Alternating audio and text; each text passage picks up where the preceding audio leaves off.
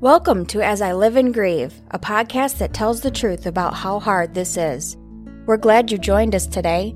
We know how hard it is to lose someone you love and how well intentioned friends and family try so hard to comfort us. We created this podcast to provide you with comfort, knowledge, and support. We are grief advocates, not professionals, not licensed therapists. We are you. Today we are speaking with Michelle Allman, who is a licensed master social worker and is the bereavement coordinator for the University of Rochester Medicine Home Care and Hospice. She has worked in hospice for the past 14 years, 12 of them as the bereavement coordinator. She facilitates grief support groups and meets with families and individuals on a one to one basis to offer support and guidance through the grieving process. In addition, she is the co founder and director of an annual three day children's summer bereavement camp called Camp Heartstrings Camp Dreams. Michelle is a master level social worker and completed her degree at Syracuse University.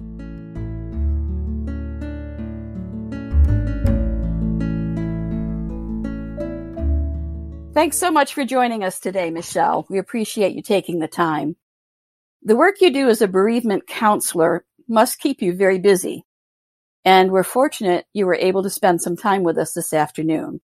First, could you take a few minutes and share some of your experience as a bereavement counselor and whatever other path you maybe have taken and tell our listeners what brought you to this point in your career? So I graduated from college as a social worker with a master's degree in about in 1997. I worked in nursing homes for many years and was ready for a change. And so I had an opportunity to become a social worker in hospice. So I started with VNS in 2006 and I was a social worker in nursing homes and in the hospitals at that time. About two years in, I found that I was very interested in grief work and bereavement. Um, so there was a position available that I was able to get and have been working in grief and bereavement since. So I'm very lucky to be here. Good. And I know before we decided to do this recording and everything, we talked with you a bit. And I think you mentioned to us that even after a family suffers a loss, your work doesn't stop there, that you continue to work with the family and support them in their grief for up to a year, I think. Um, that's a great service, and I hope it's well received. Can you talk a little bit about what type of services you offer them? So, hospice care does not end when the patient dies. Um, bereavement is built in as part of the Medicare benefit, and I provide bereavement support for at least a year um, after the patient dies. So I keep in touch with families um, via letters. I make phone calls to them. I have support groups. I do a lot of one-on-one support. I'm really lucky in that I'm able to tailor the bereavement program to whatever meets families' needs. So I'm also off, able to offer remembrance services, special programs with the holidays coming upon us. I was just able to do a coping with the holidays program. Um, I do that throughout the community generally. Pre COVID, I would go to churches. I would go to the support groups and talk with families about how do we get through the holidays. That's wonderful. It's absolutely wonderful. And that was something I really wasn't aware of these last eight months or so, probably closer to nine months now, have really turned everyone's lives upside down. Whatever we considered previously an inconvenience is now routine, like wearing masks and being socially distant. And probably the one that hurts so, so many people is not touching or being able to give hugs. Businesses have faced dire situations, going out of business. There's governmental requirements. And not for the least, hospitals and healthcare workers have for months been overworked. Many have become ill themselves. Some have died. Hospitals have had to impose severe restrictions on visitation and their services. I just can't imagine how this has impacted those who have faced deaths of their loved ones or terminal illnesses. So can you offer some insight from your perspective of the impact this pandemic has had? This pandemic has caused layers of grief. Certainly, people who were initially sick have had a difficulty seeking treatment. Um, they weren't able to have family members go into the hospital with them or meet with doctors initially. Um, treatment has certainly been delayed. You know, when people were first getting sick with COVID, they didn't know what it was. They were treated, you know, like they had the flu. Right. But then the spouse would get it as well, and they were prevented from coming into the hospital. So people were certainly dying alone. I have one family I'm working with where he was on a ventilator and had no idea why, what was going on. His wife was sick at home, so couldn't come in and see her, him. Um, fortunately, she was able to go in when they removed him from the ventilator.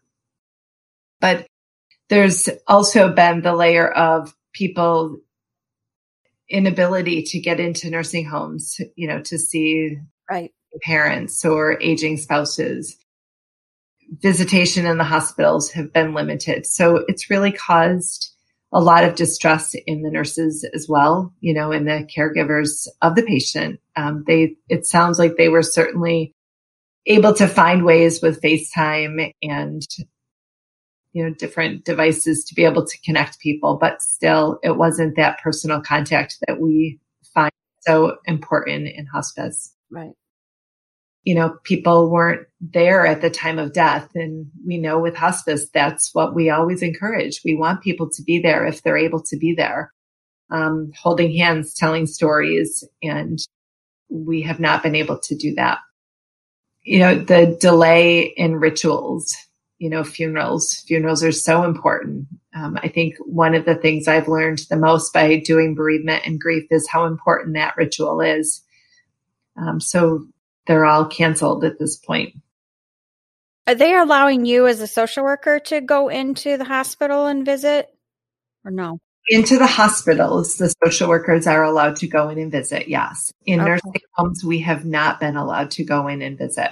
The nurses only have been the only ones that have been able to go in. Okay. So it, this is all, it's heartbreaking to know that, you know, someone can't be there uh, with someone and I know, you know, even if a family member from being in hospice can't be there, at least one of us is there holding their hand or something, telling them it's okay. And just, you know, it, it is, it's so heartbreaking right now. I think that, so you up to a year offer the bereavement services.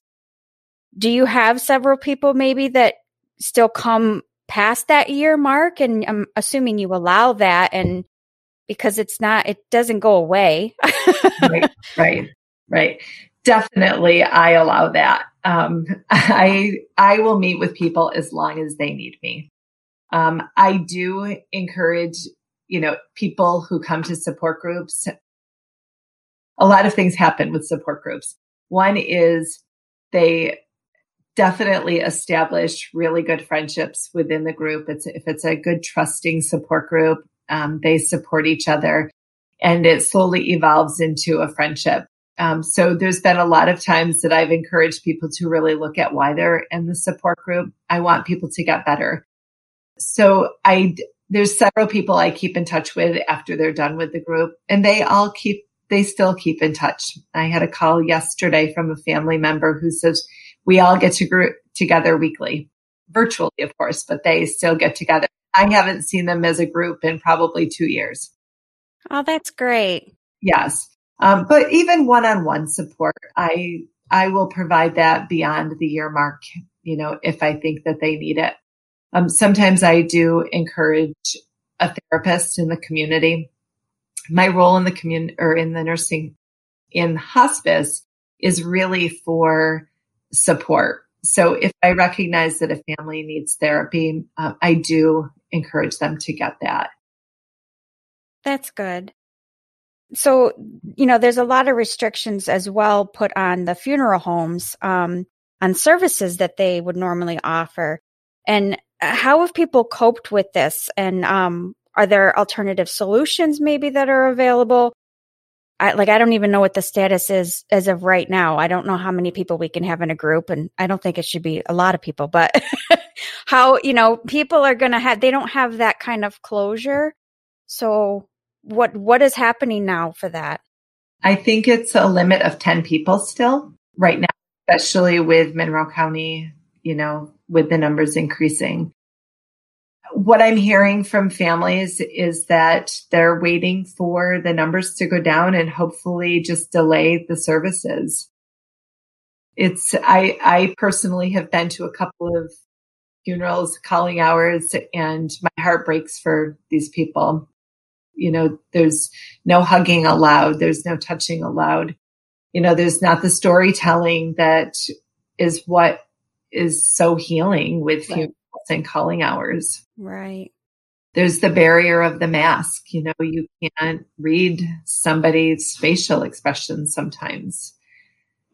I was at a funeral a couple of weeks ago and they physically put ropes up in between the people going into um, the funeral home and the family, you know, receiving the support. So I think, I think families are doing the best they can. They are, you know, they, at least this summer, they were having outside services, but I know a lot of them are really hoping that they can do something this year, this coming year. Oh, it's so sad. So the holidays are going to be here and gone so quick because that's how our time always goes. With the pandemic added, though, to the holiday season, is there anything that people can do to kind of better work through that grief when they don't necessarily have that closure like they normally would with funeral services or seeing their loved one at the end? Oh, the holidays are difficult for sure. Um, I've been meeting with my groups and talking about the holidays and I'm finding my, you know, normal go tos of go to a party for a few minutes, you know, drive yourself separately so you can leave when you want to. Call and meet a friend for coffee is all really challenging right now. Um, so I've been encouraging journaling, you know, talking with other family members about the person who died remembering the person who died through other rituals or other traditions, you know, maybe food, maybe lighting a candle, um, writing stories down and reading them later in the day if they can get together with at least a few family members. But mostly encouraging families to do what's comfortable for them right now, you know, um, acknowledging this year is different. Um, not just because of COVID, but because your loved one isn't here. Those are some good tips. A question came to my mind a little while ago when you said we were talking about how you follow the family or loved ones for a year longer if you need until you feel comfortable with kind of, I guess, letting them fly the nest, so to speak. Right. what are some of the things that you look for to know that someone can kind of manage from that point on? Are there any special things or is it just in you getting to know the people individually? I think it's mostly getting to know people individually. I can see how people are, you know, managing. Are they still telling me they're crying every day? Are they sleeping at night? Are they establishing um, new routines? Are they volunteering? Are they, you know, going out with friends? just, you know, their own, their own way of telling me how they're doing day to day. Mm-hmm. Oh, and I will, I'll ask questions. I'll say, you know, if somebody comes to a support group or to a one-on-one session and says, you know, I've been great this week. I did this. I did this. I did this. And I'll say, but tell me about grief. And they'll say, but I didn't have any grief this week. So it's certainly a, a sign to me that they are doing better. And that's not to say that grief isn't going to be forever with you. Yeah. So you're going to, there's always going to be a special day or a mm-hmm. special mm-hmm. moment that you remember that person and you may get a little teary. Doesn't mean that you're backsliding. It doesn't mean that you're not doing well. It just means you have a memory and that's a good thing. Okay. Is there anything else that you want to let us know that's been difficult um, with COVID and the pandemic and everything? Any other issues that you can think of that people have had? I think other, what I've been hearing is really interesting just from the other layers of this pandemic. You know, so we've got the pandemic, we've got grief.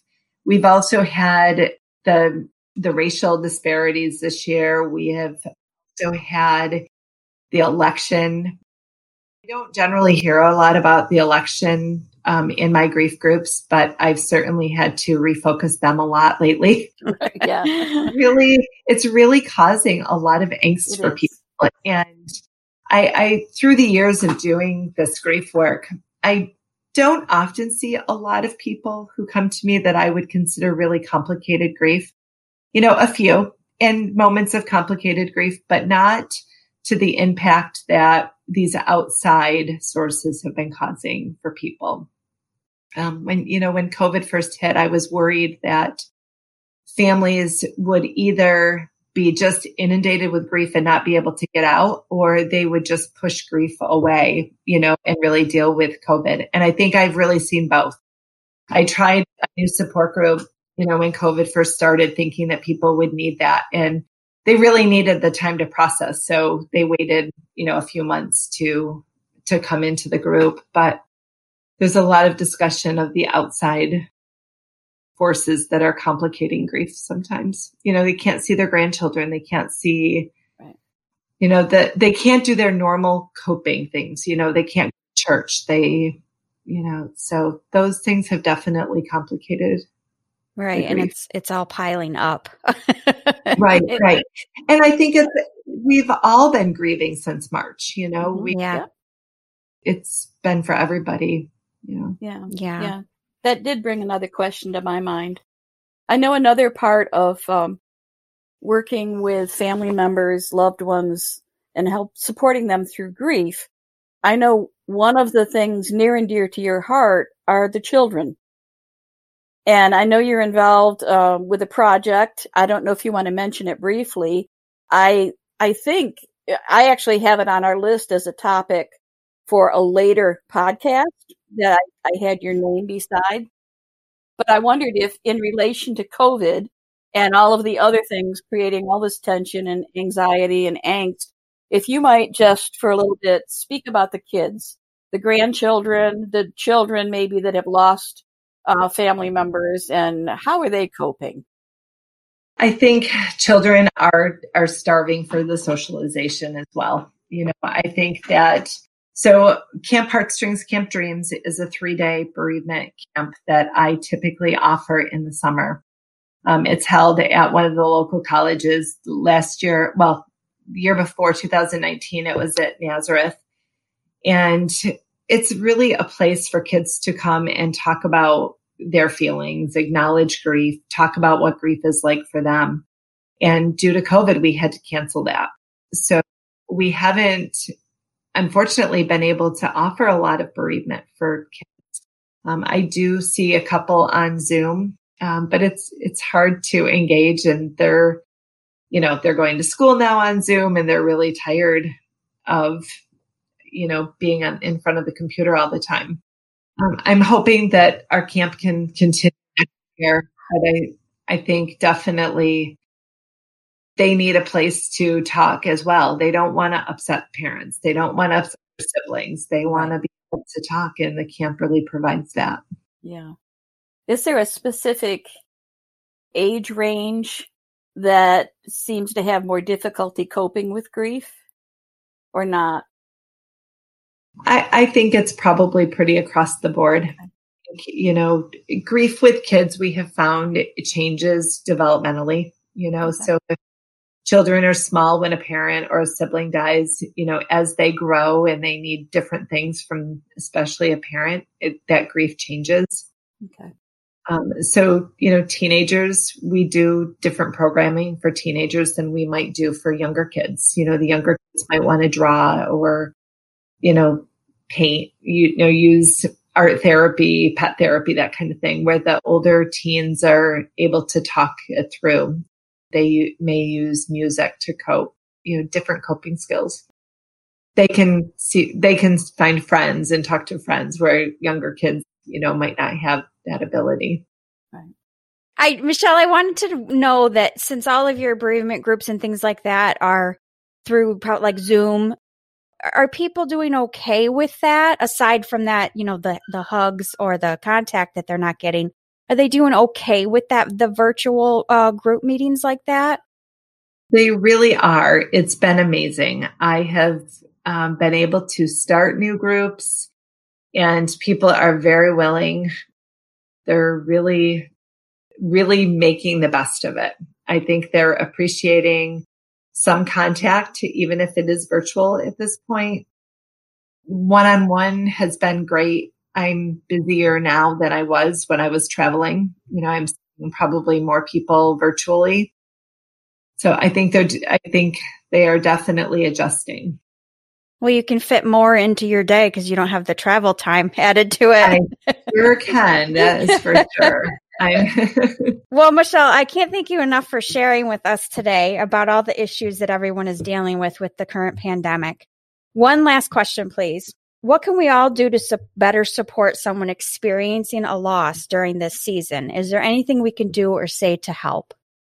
Alan Wolfelt talks about companioning. Alan Wolfelt is an author that writes a lot about grief.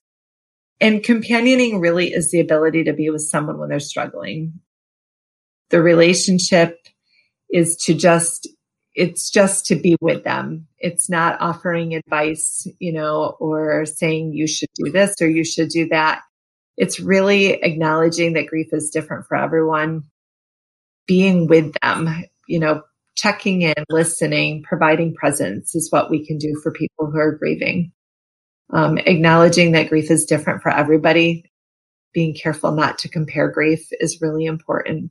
So just really providing that presence and knowing the relationship is what is most important. Okay. Uh, how, um, gee, I keep thinking of more questions. I could keep you all day, I think. Little things. I see a lot of posts on Facebook lately about the concept of just because you have a memory, you don't want to mention their name or something, but people who are grieving really like it when someone has a memory and shares it. Is is that pretty much true for people that does that help them?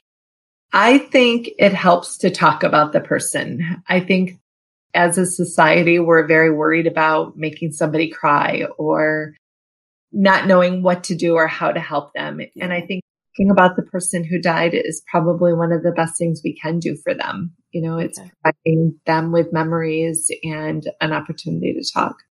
It, that's great. I, I appreciate you kind of confirming that for me.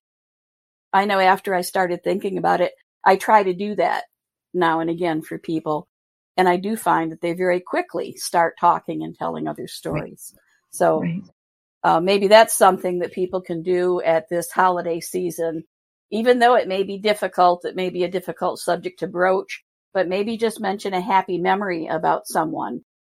Yes, it may cause some tears, but mm-hmm. those tears are part of the healing process. I right. Think. So, and I hear people say, I don't want to make them sad. And the person says, but I'm already sad. So that's exactly, exactly. No, you're not going to cause something. Exactly. Yeah. Yep. That sadness usually stays right there in the background. You know, it might not be obvious at sometimes, but it only takes just a little thought or some little trigger to bring it back out. Right. I know that personally. Uh, is there anything you want people to know otherwise about bereavement counselors, about bereavement groups? um, in general. I know we, we spoke to someone yesterday who strongly suggested that everyone who suffers a loss should look for a bereavement group, even if it's for a very short period of time, just to mm-hmm. kind of help them get their feet back under them, so to speak. Is, is that something you also feel? I agree. I love support groups. I find so much healing happening in support groups.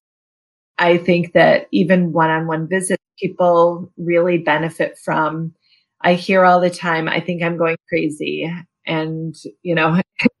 I feel like I'm all alone and certainly validating that in a, in a support group that they're not alone and that the crazy feelings that they're having are not different and they're not going is what is so important. Right good. Well, I, I agree. I think bereavement is is really it's important for for the people. Yeah. Right. One of our hopes with this podcast is that it can maybe be an additional resource for people.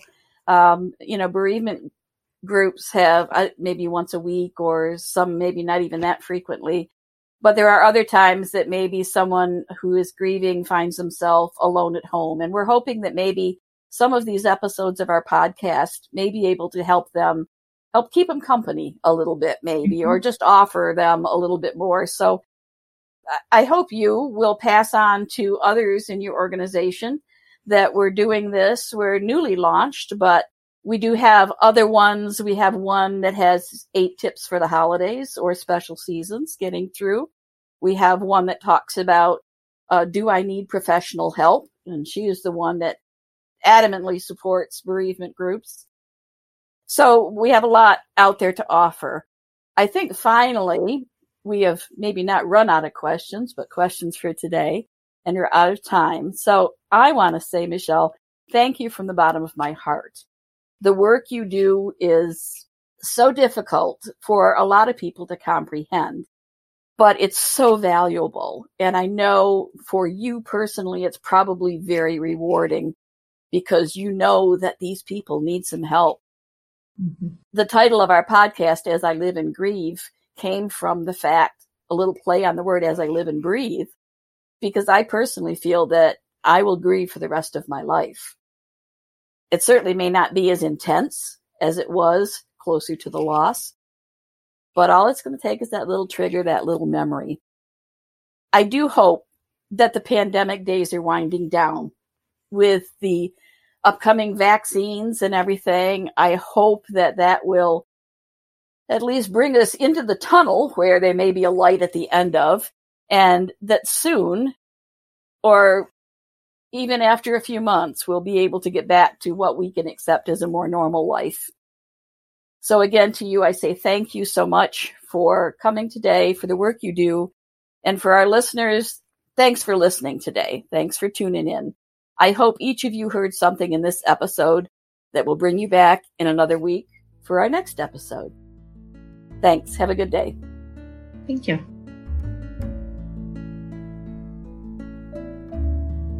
Thanks so much for listening with us today. We hope you will find a moment to leave a review, send an email, and share with others. Join us next time as we continue to live and grieve together.